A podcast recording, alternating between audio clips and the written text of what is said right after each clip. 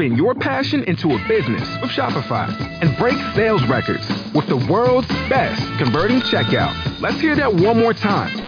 The world's best converting checkout. Shopify's legendary checkout makes it easier for customers to shop on your website, across social media, and everywhere in between. Now that's music to your ears. Any way you spin it, you can be a smash hit with Shopify. Start your dollar a month trial today at shopify.com slash records. Blog Talk Radio.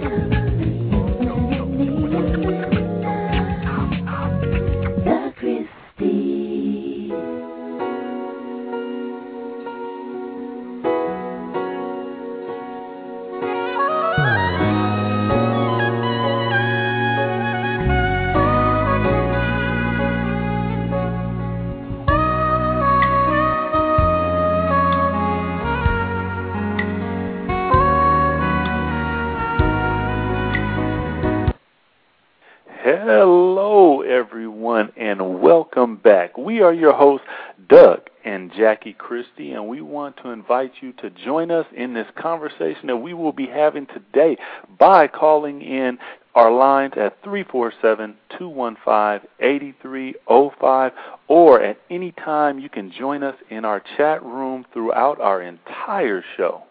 Yes, yes. And today we are discussing the seven wonders of the world.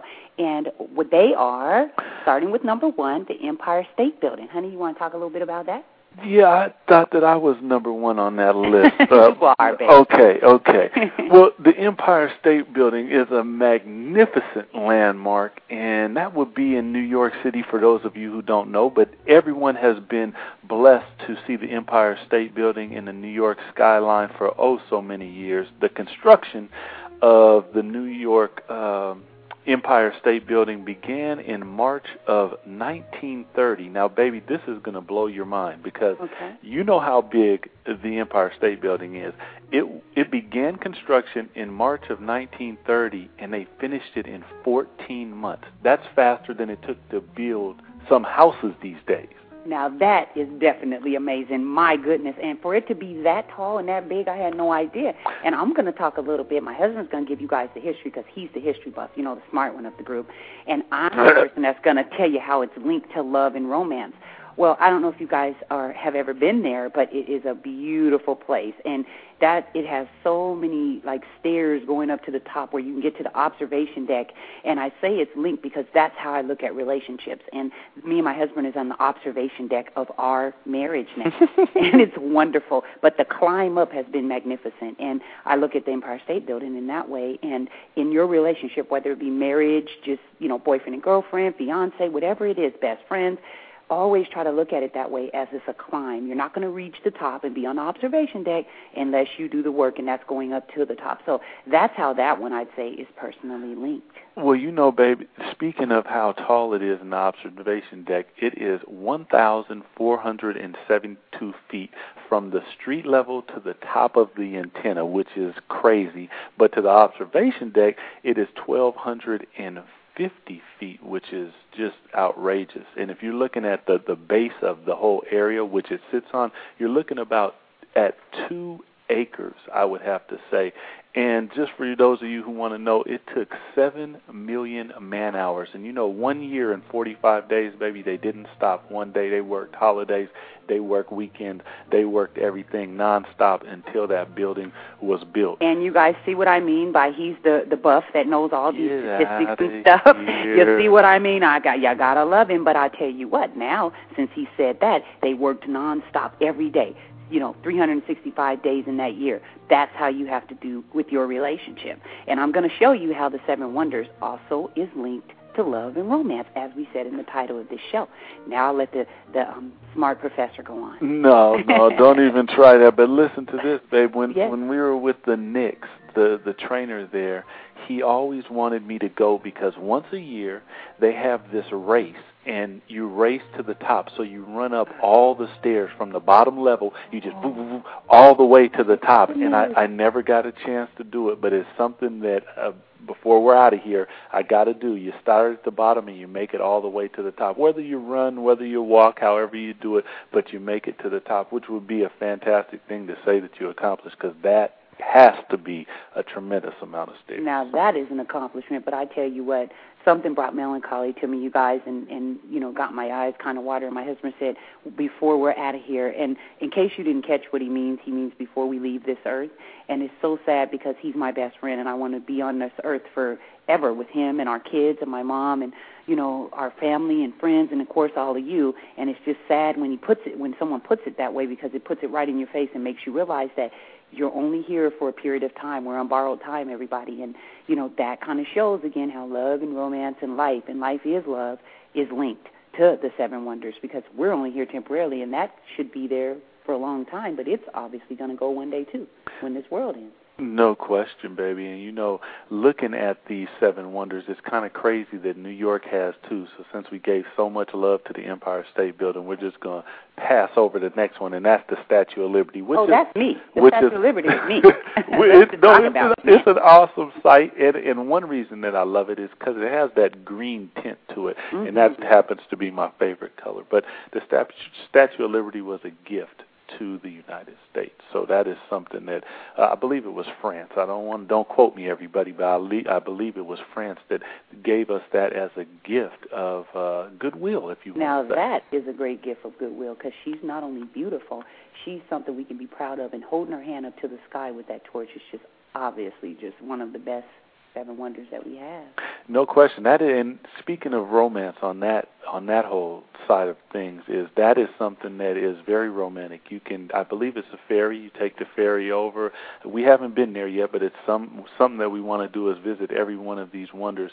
And the uh, Statue of Liberty is one of them. I believe you could take your basket, have some lunch, relax, check out New York Harbor, and and watch all the ferries and boats go by, and at the same time visit the Statue of Liberty and get a little history lesson. And I would definitely have to second that, and um, I would have to also add that women, you know, ladies out there, I see our lines is really busy. We are beautiful specimens. So are men, but we are the queen, and she represents all of us women as she stands so strong and so tall. So feel proud and feel loved. Again, there's how love and romance is linked because of the Statue of Liberty, we can see her and see love in that. And then we move right along to the Great Wall of China. Now, that's something, honey, we missed when the Sacramento Kings man. went on that trip. And my husband says, man, because we were supposed to go. We had passports in hand with the team. We were ready to go. They were taking the families, no. by the way, which was very uncommon with a lot of teams. But the Kings, we love them, and we will always love them. They were inviting all the wives to go, and a lot of them went. Doug was injured at the time, and he had to get surgery, so we didn't get to go. But the Great Wall of China looks to be a beautiful and loving and romantic place to go. So, any of you that's been lucky enough to go, please call in and share with us some of your love and romance you shared at the Great Wall of China. Now, the, the Great Wall of China is such an intimidating visual. It, it is just incredible because, from my understanding, there are certain things that you can see from outer space. And this is the Hmm. only one, yes, this is the only one that's man made that you can see from outer space is the Great Wall of China. You can also see the Great Barrier Reef, which is in Australia from outer Okay, space. you guys, should we end this now? Because we can't keep up with this professor on this. Get out of here. These are just the things that I heard in the locker room when I was Oh, they talk about. you guys hear that? You hear that? No, seriously, honey, you can see the Great Wall of China That, from outer well, space. I, obviously we haven't been to outer space, but that's my understanding is that you can see it from outer space because it is so long and it is so wide. And the crazy thing that it was it was built by hand because that those are stones that are stacked and you can walk on it. And I was mad at my grandma Crystal. And if you're listening, Grandma Crystal, I am mad at you because you got to go there and you got to visit it, and my wife and I didn't. So we're not going to hold it against you though. But that's one that we definitely have to go see because it is so impressive as just you know something that was built by hand, which all of these wonders were, of course. Yes. Wow, now see, that's something else I learned, everybody. I'm not trying to pretend that I am highly, highly versed on this.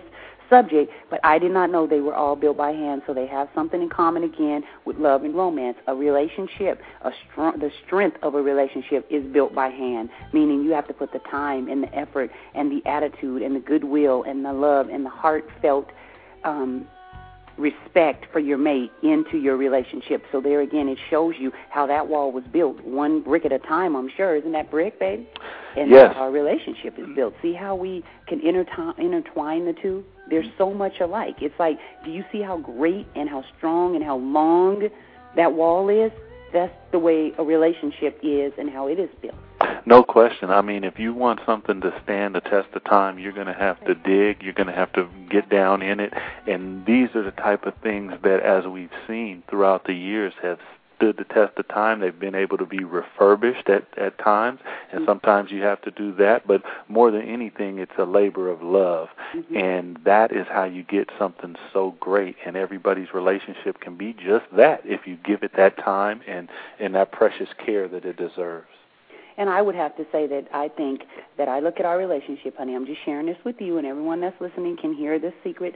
I want to just tell you that I view our relationship as part Empire State Building, 50% Statue of Liberty, eight, uh, 50% Great Wall of China, and then the next one I definitely have to say tops it off, and that would be the pyramids. Ooh, you're talking about the pyramids at Giza. Now, this is uh, amazing. Out of all of the wonders of the world, That's right. this is definitely, I would have to say, probably my favorite because you look at the pyramids and and you just think, how, how, how, how were people able to do this with the type of tools that they had then, which were fantastic. But you know, today a lot of things are a lot more precise, and the tools are able more um, able to be used.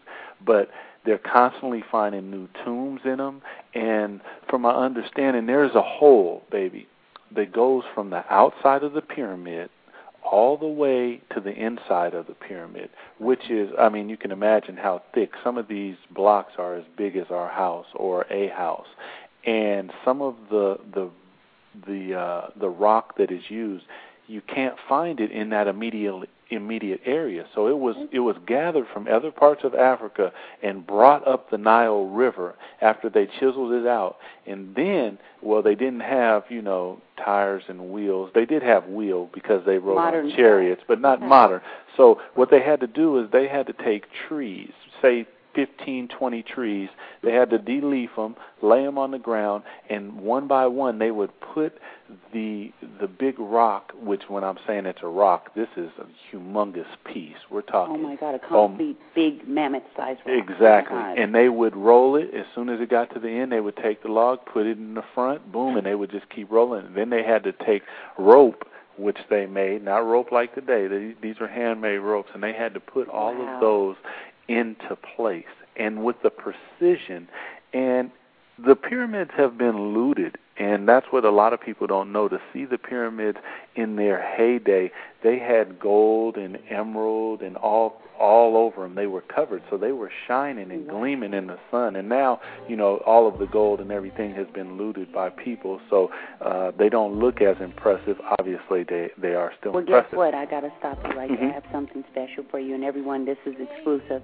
I have it for you. And just listening to you speak so intelligently about these great wonders of the world, I want to share with you that I have an emotional poem that I want to give you that I just thought of in my head, and it is Roses are red, violets are blue. I would go to the pyramids of Giza anytime with you. Ooh, that's hot. I'm gonna keep you to that one right there because this is something that I have to see. So no question about it. Everybody, you heard it right here. And after we go, we're gonna come back and tell everybody about it. And if we don't go, I'm gonna tell everybody about it. Believe that, no question. Oh. But the the the pyramids of Giza, baby, are my favorite out of all the wonders of the world, no question. Impressive, impressive. Built by the pharaohs of Egypt.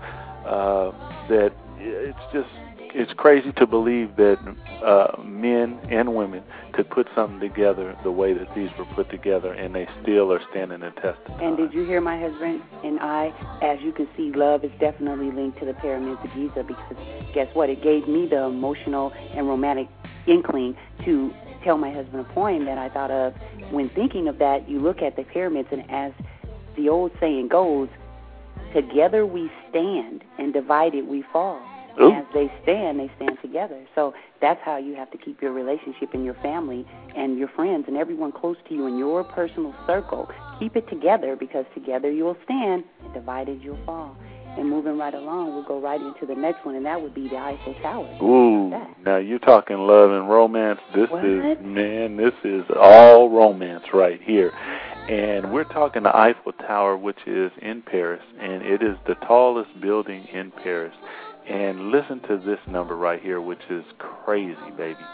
200 million people have visited the tower since 1889 when it was built. Can you believe that? 200 million. Do you know how many people that is? That means it is of high interest. It's very popular, and we have to go mm-hmm. because I haven't seen it, so I'd love to go. Now, where is this located? In this country or in another country? Paris, France. Paris. Okay, that that tells you we're in the next five years. Oui, oui, mon chéri. Okay, see? Now let's talk about love and romance and how it's linked to the Eiffel Tower. Just that quick, my husband was able to speak something beautiful to me, and I just look and I go, oh my God, he's so romantic. See what I mean?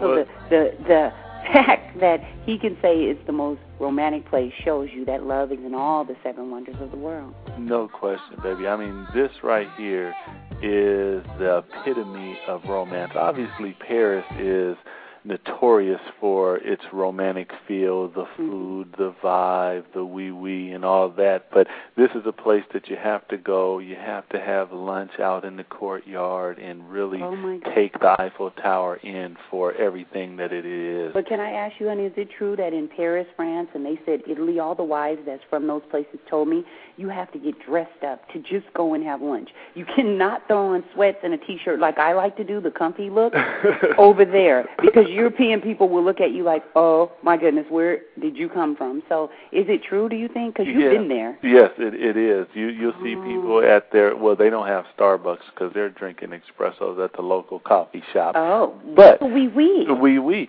with your with your pinky out. So yes, you you want to get dressed up. They're not really dig. I mean, obviously you can be yourself and do whatever you want, but I would say the majority of people over there are putting on something nice and they are going out and they are having lunch and relaxing, walking, reading, doing those sort of things. So they enjoy getting up, putting on some clothes, like in the olden days when all the people would dress up fancy in the towns and stuff like in the old movies we watch. See Yeah. how romantic that is and special and the lady's a lady and treated like a lady and the men are the strong men and they, you know, have their role. And nowadays it's like fifty-fifty, and I'm not that person. I want to be the lady, so I'm the damsel in distress and my husband rescues me. Oh, good God, fairy tale! I am feeling you. But you know how you can uh, look at the Eiffel Tower and love and romance Mhm. that until 1930, when New York City's Chrysler Building was built, this was the tallest building in the world, and now it no, it is now the fifth tallest structure, but it still has all the love and everything. So it doesn't matter if you're not the biggest or the strongest, you can still have love and romance. That's Believe right, and, that. and my husband saying that to say that it is linked to love and romance as well. It don't matter who you are, what you do, you are special in your own right. And wow, we got callers calling in, but they have to call the show to get in. um, yes, and moving right along, we'll go right on into Leaning Tower of Pisa. Now, this I'm interested to hear about, baby. Well, the Leaning Tower of Pisa. Now, this is an impressive, impressive building, and in uh, 1173, d- due to poorly laid foundation. Now, right into love and romance there because you got to have a good foundation if you want everything to work solidly. But it started to lean, and it, it was three stages. It took about a hundred and seventy-seven years. So we're looking at when it started in 1173. It was done in about 1350 or something like that, and obviously after it started leaning the engineers and everybody were a, a bit worried about well it's leaning is it going to tip over? Well no it's not going to tip over. And in the effort to compensate for the tip tilt excuse me the engineers built higher floors with one side taller than the other. And this made the tower begin to lead in the other direction And uh, because of this, so you got the tower leaning one way. They build floors that try to compensate, and all of a sudden now, the Leaning Tower of Pisa turns into what I guess it would be called today is the curved Tower of Pisa because it is it definitely is curved, but this is an impressive, impressive building, something that we're going to have to see. And for those of you that maybe some people have never seen it, but it is actually leaning, and it, man, it is it is something else. And to compensate it, like I said, babe, they tried to build floors that were a little bit different. So what started happening is the tower started to curve. So now I'm not looking at it so much as a leaning tower as I am as the curved tower of Pisa. The curved. Okay. Well, guess what? Is it is it just a beautiful name, or is it really just that romantic? The Leaning Towers of Pisa. The Leaning Towers of Pisa. I mean, that is something. Uh, like I said, I want to see them all, but that's something that you have to see because a building that is is that big and it is 183 feet from the ground to the lowest side and 186 to the highest side. So there's a three foot difference when you get up there to the top, which is substantial if you are 183 feet off the ground. You don't want to be playing around because uh, I'm going to stand on the side that's holding up. That 186, I'm going to be over there. But if you want to go to the 183, be my guest. yeah, I can feel that one, honey. And then we move right along and we go right into the Taj Mahal, my dream place to go to. You want to tell them a little bit about that? Yeah, the Taj Mahal. Now, the Taj Mahal is actually a mausoleum, which is located in uh, Agra, India. And listen to this, babe. Mm-hmm. This was built by an emperor, and he built it in the memory of his favorite wife. Not his only wife. He okay. built it in memory of his favorite wife, Mumtaz Mahal. That was the name. And the nickname of it is they call it the Taj. And a lot of elements that went into it are they love Persian style, Turkish style, Indian style, and Islamic architecture styles. They used a, a lot of different um, styles to create this beautiful masterpiece. And for those who have seen it, it is uh, white domed, and the dome is made of marble. And inside, there is a lot of marble and a lot of gold and the building was it's hard to call the Taj Mahal a building to be honest with you. Let's call it a structure or something more dynamic than just a building but it was completed in 1684 so it's that old? Excuse me 16 and 48. I'm it's sorry. that old though. I'm yeah. thinking that it was like you know more modern, more like 1875. No. It's a long time. Yeah, it was completed in 1684. But what happens with a lot of those buildings like that is they take such great care of them. They refurbish certain areas right. because you have so many visitors that come to see them. But this is truly something to see because the dome, and then it has smaller domes that are on each side of it, is just beautiful. And to look at something that big and to know that it's made out of marble is just incredible. Well, we just got a question. They want to know why is that a wonder? Why do you think that's a wonder? Well, to to build something that long ago and for it to to stand the test of time that it that it has and to watch buildings and different things that have been created in the present day and nothing really to be honest to you to come to even touching that is is definitely definitely a wonder of the world no question. Oh wow. Okay. Well guess what everybody? You got to share with us on all the wonders the seven wonders of the world. We forgot one. love and romance is linked the eighth wonder of the world. Oh, wait is, a minute. We got a surprise, you guys. The eighth wonder of the world, everybody out there, is your personal relationship. That's what it is. You oh. can make it a oh. wonder if you want to. you hear that, you guys? You heard it live coming from Doug Christie right here on our radio show. And you know what? Really, seriously, honey, tell them what the eighth wonder is. You know what that is? Yeah, the eighth wonder is me. Oh, see? No, Here I'm we go. no, we'll move right along, and we're going into hot topics right now, and um, we'll cover them rather quickly because we, we enjoyed talking to you so much about the seven wonders that we got a little behind. So we'll move right into Winehouse. Do you know who Winehouse is, honey? Uh, are you talking about Her name Amy? Amy Winehouse? Yes, you told me about that. Yes, she was filmed um, actually engaging in drug use again, and the reason that's important because I mean she's a grown woman; she can make her own decisions but she had said that she had stopped using it. So the media seems to be really out attacking her. Her music, if anyone's listened to it, is fantastic. And it's I have to hear some of this music. Did you, you tell me? You, you, my wife has told me everybody about Amy Winehouse and this music, and she says that it is fantastic. It I is. haven't heard it, but she showed me a picture, and I couldn't believe that that music is coming out of that. And you know, you would never think that someone saying they want me to go to rehab, and I said no, no, no, would be hot. But the that's a song. That's the song. But the, that's the words in the song and the verse in the song. But it's defiant, but at the same time, it has like a real cool groove to it that you would love. And I'm going to get it for him. And you know what? In fact, we're going to upload it to this show. And next week, everybody, make sure you listen because you're going to hear it. And we're going to faintly play. Like I gotta hear it.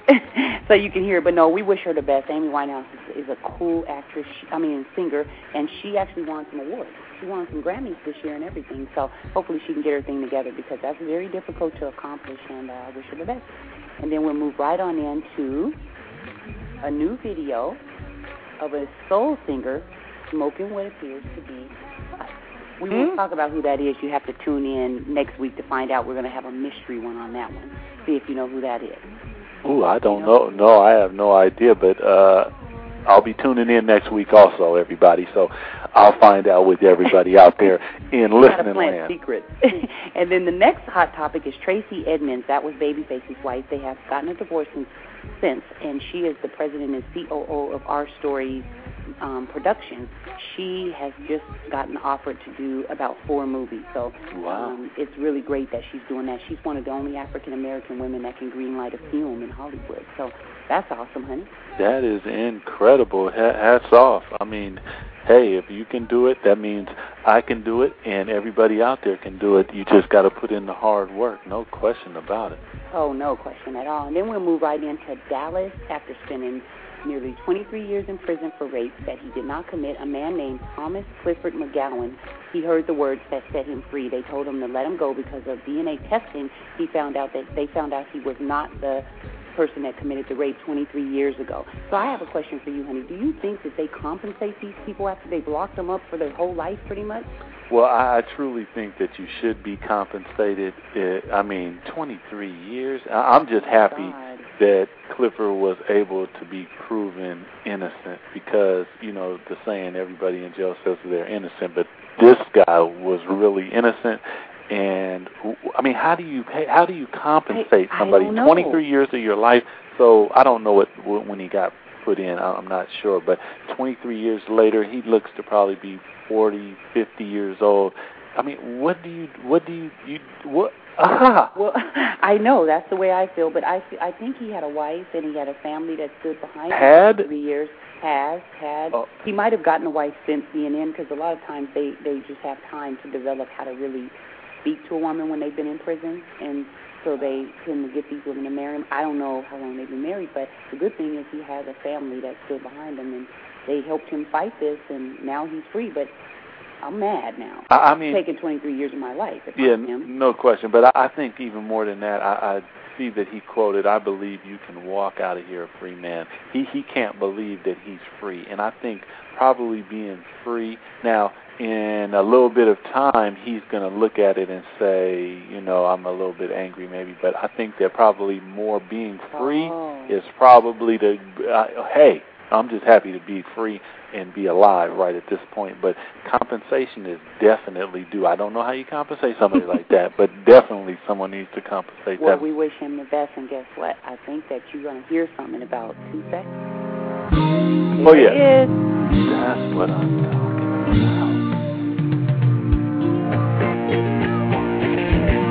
Basketball is my favorite sport. Oh, basketball is definitely, definitely my favorite sport. And at this particular time of the year, we're talking NBA playoffs, and basketball is at the epitome of everything that you want to do as far as sports. And we're going to bring in the one, the only Wizzle to talk a little basketball, NBA playoffs. We're going to cover everybody out there in the land.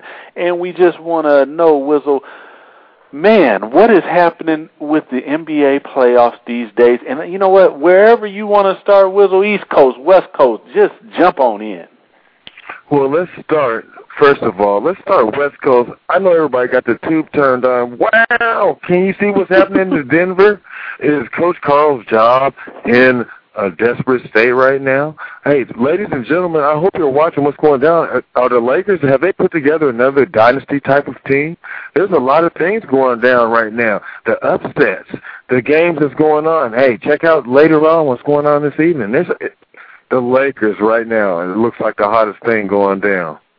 Now, now, L.A. They're, they're in Denver. They impressively, obviously, in the playoffs. Wizzle. You're supposed to keep your home court. Okay, that's great. L.A. wins two at home. Now, when you go on the road, if you can't hold serve, then all of a sudden that's when the game really starts. But L.A. beating Denver in Denver, going up 3-0. I mean, is that is it written in stone? I think that it's pretty much written, and I don't know if that's as big of a, a as a as a change as San Antonio going against Phoenix and and really putting a whopping on Shaquille O'Neal and company. So uh, there's a lot of big things happening right now. Well, San Antonio and Phoenix. You know, I, I spoke uh, two days ago. I was on ESPN Radio, and, and I spoke, and that was one of the questions that they asked me. Was they said, "Do you think that Phoenix can go back home, get a little home cooking, and turn the series around against San Antonio. And honestly, I said, yes, I do, because they are such a good home team. But this goes to show everybody out there in basketball land that you can't sleep on a champion and you can't sleep on veteran players because it looks like San Antonio has taken their time, has waited to the postseason, went through the regular season, did okay, but now they're turning it on. And there's a lot of big things going down. Hey, you can go to the first upset that Utah's had in quite some time when Houston uh, uh, stepped into their gymnasium the first time. Again, that's telling you about the parity that's in the West Coast, and this West Coast conference is deadly. I mean, uh, there's a lot of good basketball going on right now, and I'm, I'm a West Coast biased, and hey, that's where it's happening right now for me. Now tell me this, Wizzle. Do you really think? Because I was talking to my wife about this, and we she said Houston's going to come back. Houston's going to come back, and I said there's no way because Utah had the best home record, and I was looking at it, and I just really didn't think that they were going to be able to pull it off. But do you think Houston gets back in this series and wins Game Four? You know what? I got to give them a shot at it because at this point, it's I think that any expert can realistically look at all of, of what's going down and come to the conclusion that all the numbers get thrown out the door because it's got to happen right now. Right, ever, whatever's happening right now is the hottest thing that's going down. And with these teams, when they step into this gym, all the records and all that go up out the door. Now, I, if you look at all of that, you would think that uh, New Orleans would have the greatest chance or greatest opportunity at getting an upset as opposed to the uh, any of the other teams, the way that they've been handling Dallas. But all of a sudden, hey, Dallas shows up, and then they pull up this record that hey, you guys haven't won here since '96 or '98, and it's some weird thing, and weird things happen. So I don't know what's happening. I, it's like something you can't get a grip of, and this is why you must stay tuned with the games and what's happening. Now, do you think New Orleans? I mean, obviously they have an MVP candidate in Chris Paul. You got uh, a great Coach of the Year candidate who gets my vote in Byron Scott. You have a sharpshooter in Peja Stojakovic, and you have a lot of uh, other elements that that allow you to have the second best record in the Western Conference. Do you think that they can go because this is where a young team really starts to set themselves apart and grow up if they can win a game on the road in a place like Dallas, which Dallas isn't the hardest place the world to win a game. I might I might add. Do you think that they can pull it off, New Orleans? And I agree with you completely because first and foremost, this is about growth. And hey, the games that we've watched when they competed against Dallas and they were in their home court, they had that advantage. They won both of those games without any contest. Now, the fortitude of the team will be tested this coming game, this coming contest, because you guys just lost one. What can you do? You got to get a win here. That's the bottom line. You got to get a win in Dallas to go through it. So that's the kind of thing we're looking at, and I think they got an opportunity. But again, the numbers that go out the door. I mean, you guys got to go in there and step in there and do it. And I, I mean, it looks like Chris Paul was frustrated. It looked like Dallas stepped their playoff, their their uh, playoff play as far as competing against defense, loose balls, every aspect. Uh, Avery Johnson did a better job as far as maneuvering uh, personnel, putting Jason Terry on uh, Chris Paul for a change, and letting uh, maybe somebody of the, the the same type of stature play defense and compete against this player, and and someone who can score at that moment too. So uh, there's a lot of things going down, and uh, they do have an opportunity. But Dallas looks really, really good at home, and I'm sure their team and their fans know that uh, uh, Charlotte's, or excuse me, Charlotte, New Orleans is no joke. Now, now, Will, I mean, Charlotte, New Orleans, that is an honest mistake right there because the teams jumped around so much. But jumping to the Eastern Conference, we got Boston and we got Atlanta. Now, are you giving Atlanta any type of hope, Will? Tell me. I got to give Atlanta a shot because you know what? Initially, I didn't give Philly a shot, not to keep jumping around this league, because there's so many weird things that are going down that are out of character. And again, you get reminded that the playoff is a is a is a game and it's a chess match and this is based upon matchups and and and I would never guess that Philly would be up two to one to you know, based upon Detroit and who they are and with their experience and all the things that are supposedly supposed to be in their favor. So with that, I'm going to say that Atlanta has a chance to get a win tonight. And I mean, why not?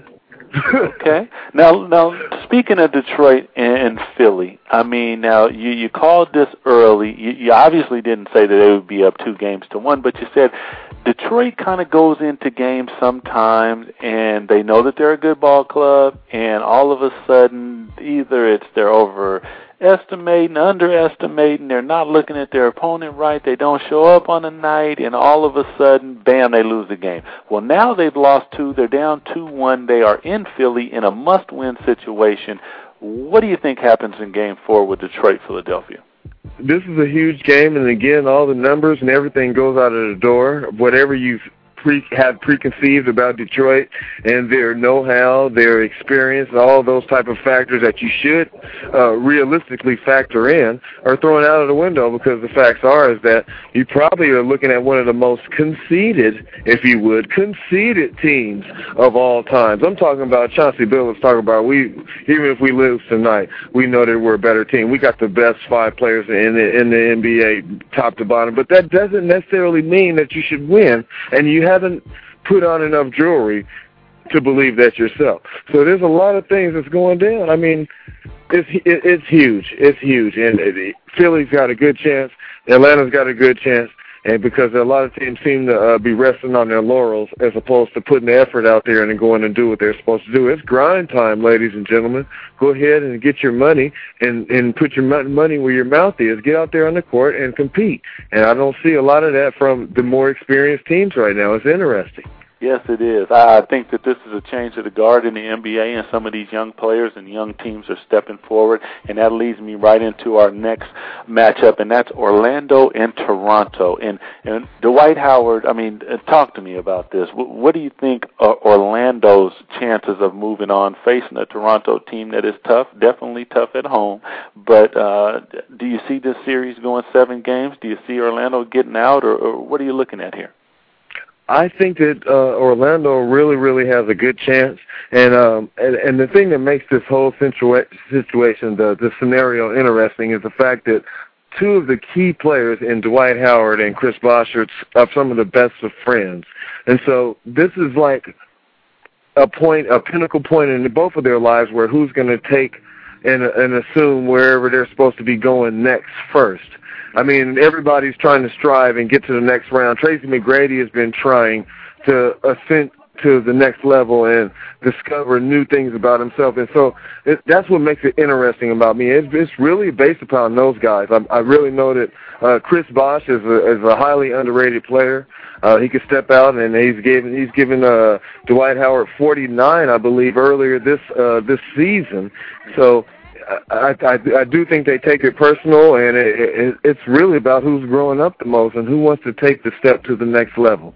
So, you know, Toronto. I, I get, looking at their team, Toronto is a team that I think underachieved this year from from my perspective, and I think that they were a team that really could do some some things in the playoffs. They are missing a player or two due, due to injury, uh, but this was a tough matchup for Orlando, and I don't. It's hard to say who's going to get out. If Orlando gets out, they've grown up, and watch out for them. If Toronto gets out, that is showing their wherewithal, and I, I wouldn't want to be playing them if I was uh, another team in the second round. But I think that I'm going to go with Orlando on this one. I think they're going to get past Toronto.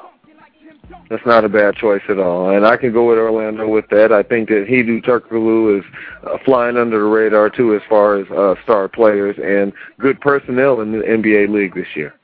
Now, our, our last matchup obviously is Cleveland versus Washington. There's been a lot of yip yap going back and forth between these two teams. Cleveland got thumped as hard as anyone could get thumped, being up 2-0. You win by 30 in game two, you lose by 30 in game three. Uh, what are you seeing in the Cleveland-Washington matchup? I think that the matchup would have been a lot more clear if uh, if Gilbert is nothing personal wouldn't be around or wouldn't be involved because once you put him back in the mix with the team that's competed and got to where they were together, they've established a new identity and relationships and continuity together that somehow gets ruined when you put somebody in the mix and they're you know he's a star player. But i just really think that it's based upon what type of uh, moves that Eddie Jordan is going to make with gilbert uh, not uh, sacrificing his injuries or any type of his future, and, and at the same time, but realizing that his team got him to where he was based upon just the team alone.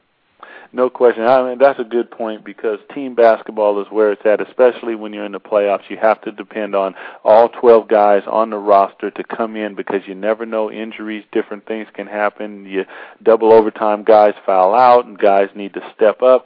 And Washington, you're right, has solidified themselves as a, a team with or without Gilbert. Gilbert obviously being helpful, uh, healthy uh, adds a whole different dimension. But if he's not healthy, you really don't know what you're going to get, and maybe guys are standing around looking when they've used to been playing over these last few months. So that is uh, that's going to be up in the air. But I, I really see Cleveland coming back, winning this series. I don't know that they they get past the next series, but uh, initially I said Washington was going to upset Cleveland, but uh, I think you're right. With Gilbert, it adds a little something that might make the team uneasy, and uh, I think Cleveland's going to get by them.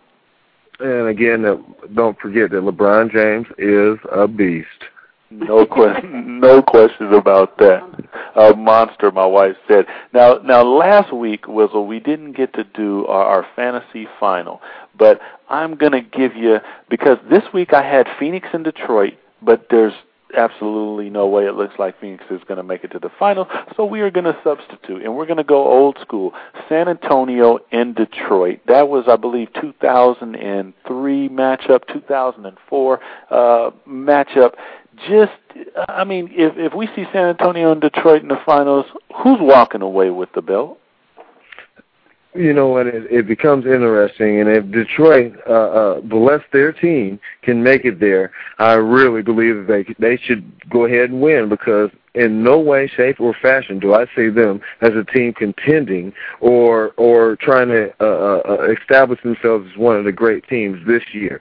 Um i can completely see i'm sorry to change the scenario boston and the celtics. And what we're looking at uh, uh, not Boston, but uh, San Antonio and the Celtics. And what we're looking at is two of the best defensive teams, mm-hmm. and and and you got star players, and you got big matchups, a lot of flops, and a lot of tough calls. And I think that's maybe potentially what we could be looking at. I don't know. We'll we'll wait to see. Who you got in that one? Woo! That's a toss up. Come on, Wizzle, give it to us. I got to go to the best coach, and I got to go to Pop because he's got mine low. Manilow, Wizzle, always good. Thank you very much for joining us with all the input on West Coast, East Coast. Everybody stay tuned next week for our old school matchup fantasy basketball finals with the Wizzle. Thank you. Enjoy a smoothie. and on that note, we're going to move right on in. We're going to go right into fashion and lifestyle. Oh. Guess what? Before we go into fashion and lifestyle, I want to let you guys know that we need to have you go to infinitelovefoundation.com and get information on the epidemic that's going around which is called HIV and AIDS. In Washington, D.C., the statistics is alarmingly high. So please go there, get more information, or go to your local CDC and get information there. But definitely um, understand and know that we fight this cause. We are here. We are trying to bring awareness to it, and every week our show is dedicated to, um, you know, the betterment of people's knowledge about it and education of HIV and AIDS awareness. So I wanted to make sure I covered that and let you guys know you can go there. You can email us at this email address, or you can go to um, our other email addresses at our MySpace, but you can go to JackieChristie.com or sales at JackieChristie.com, or you can go to DougChristie.com. There's so many different ways to reach out to us and talk to us, ask us questions, and wherever we can wherever we can help, we will. So I just wanted to share that with you, and then we'll take like a 10 minute pause before we go, 10 second pause, excuse me, everybody, before we go into our next segment, which would lead us right into fashion. And give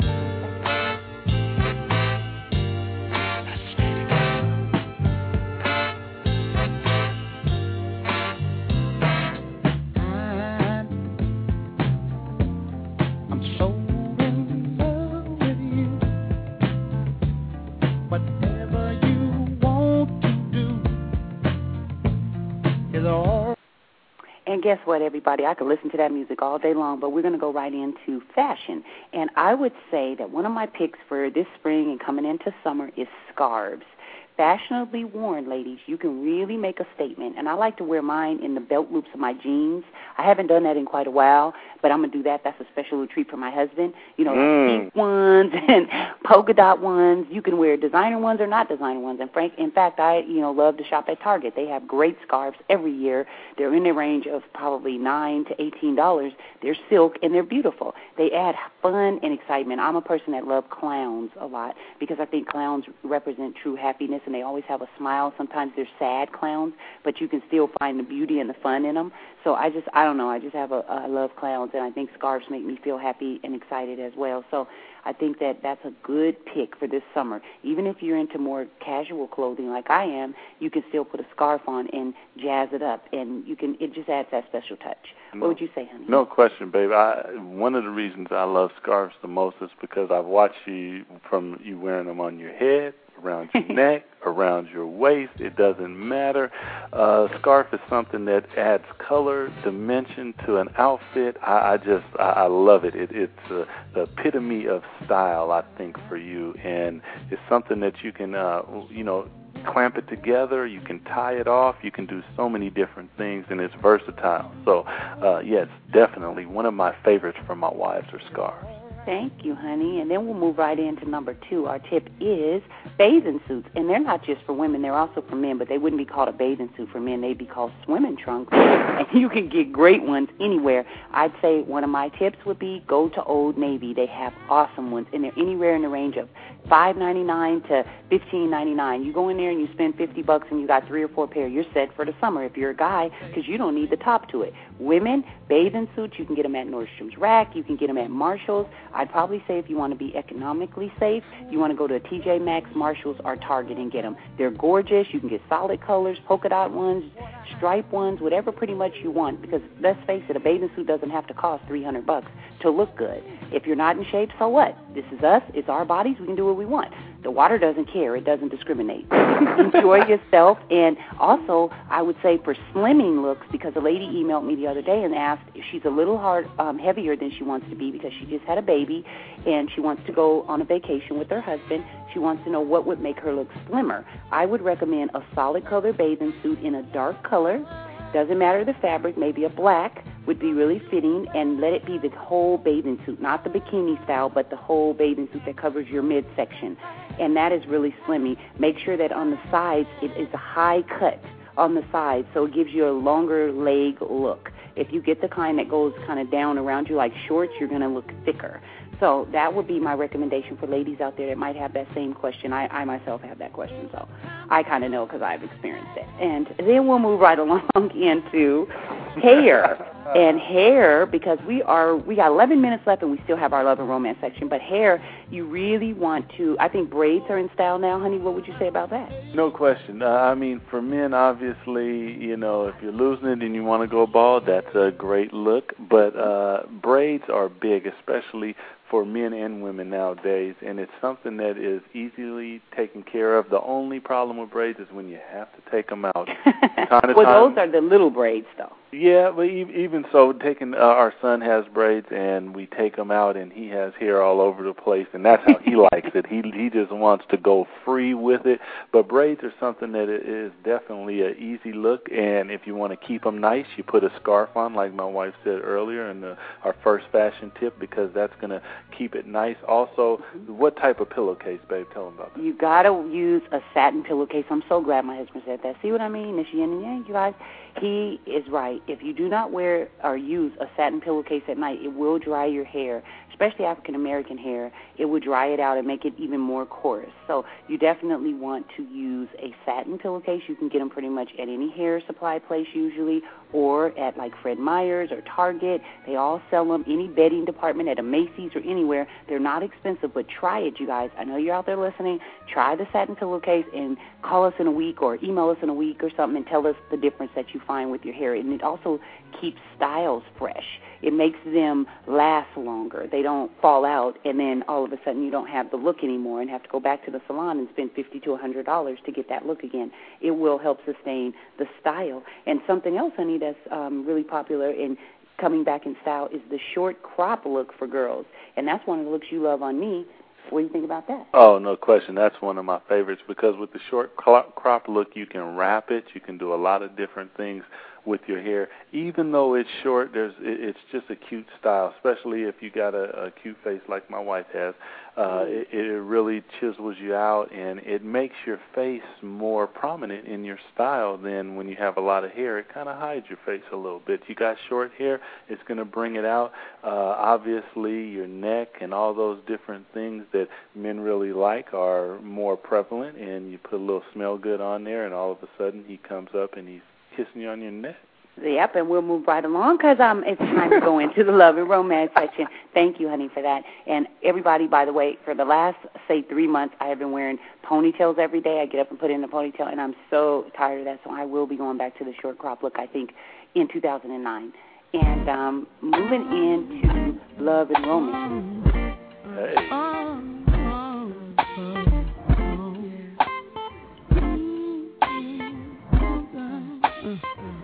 You like that? Oh, that's hot right there. Let's listen for a minute, everybody. Let's just come through with it. What?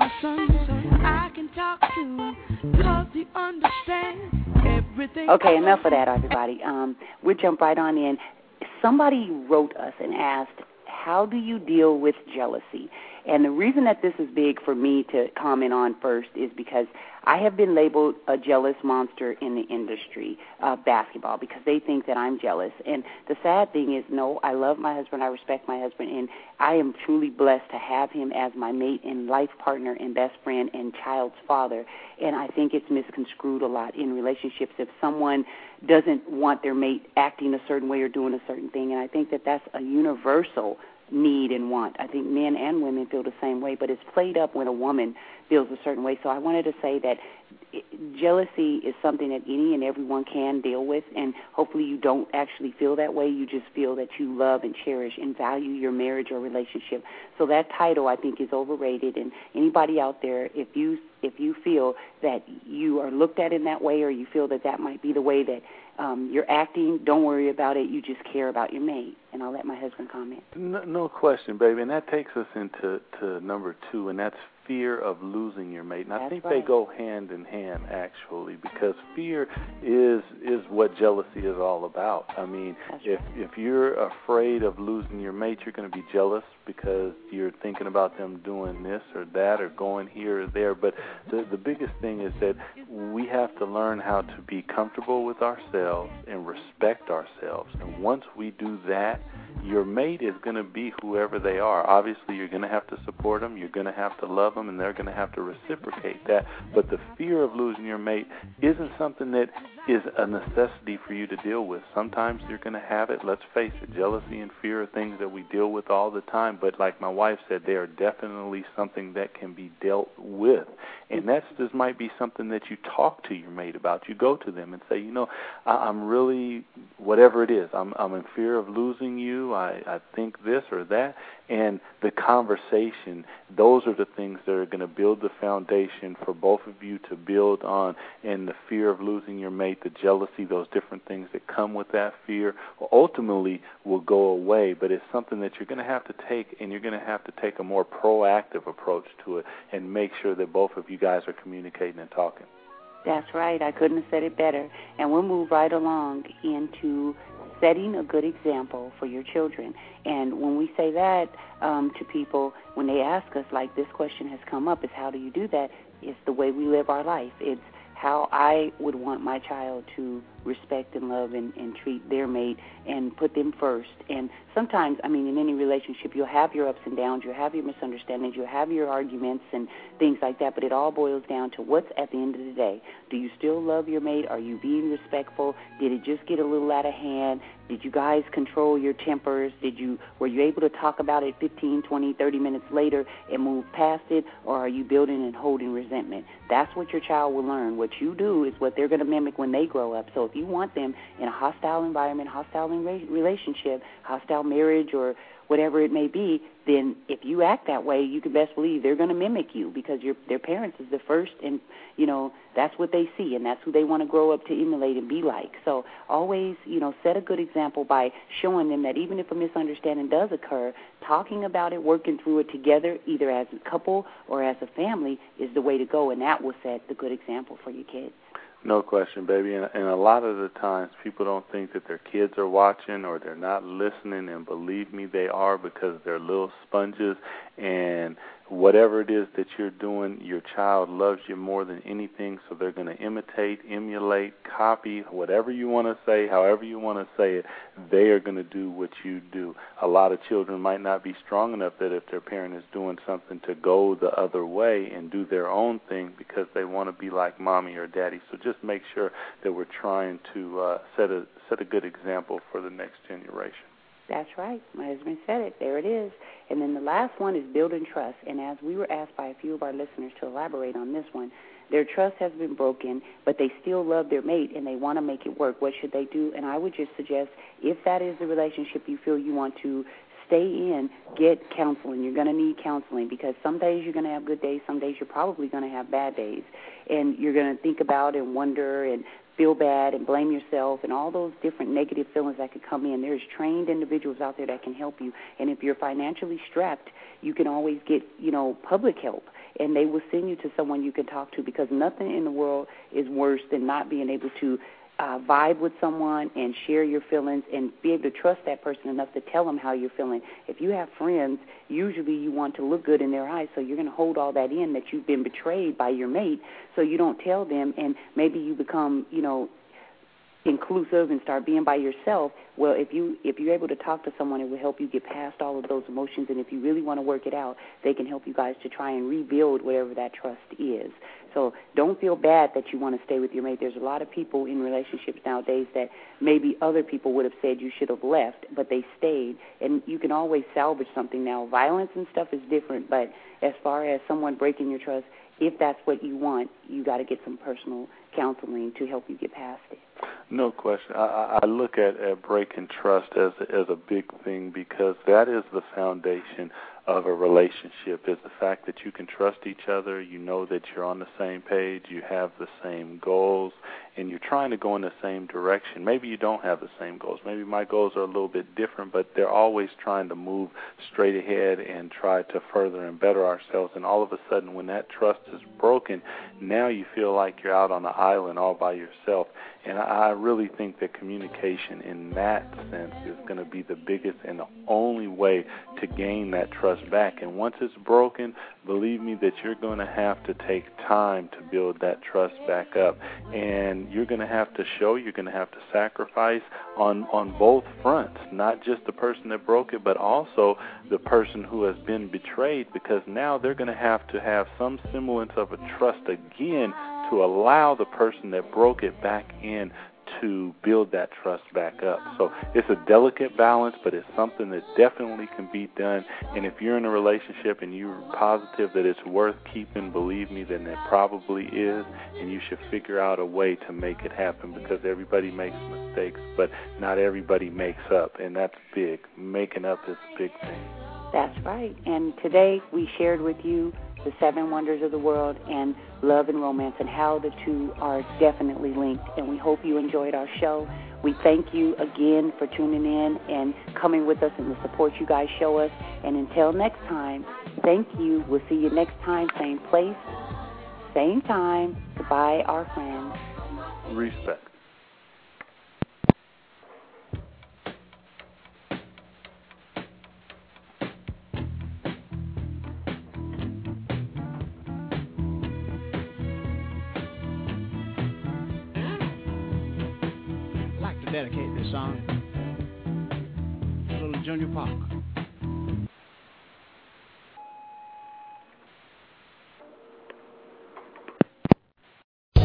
Land Casino asking people what's the weirdest place you've gotten lucky? Lucky? In line at the deli, I guess? Aha, in my dentist's office. More than once, actually. Do I have to say? Yes, you do. In the car before my kids' PTA meeting. Really? Yes. Excuse me, what's the weirdest place you've gotten lucky? I never win and tell. Well, there you have it. You can get lucky anywhere playing at LuckyLandSlots.com. Play for free right now. Are you feeling lucky? No purchase necessary. Void where prohibited by law. 18 plus. Terms and conditions apply. See website for details. With Lucky Land Slots, you can get lucky just about anywhere. Dearly beloved, we are gathered here today to... Has anyone seen the bride and groom? Sorry, sorry, we're here. We were getting lucky in the limo and we lost track of time. No, Lucky Land Casino, with cash prizes that add up quicker than a guest registry. In that case, I pronounce you lucky. Play for free at LuckyLandSlots.com. Daily bonuses are waiting. No purchase necessary. Void where prohibited by law. 18 plus. Terms and conditions apply. See website for details.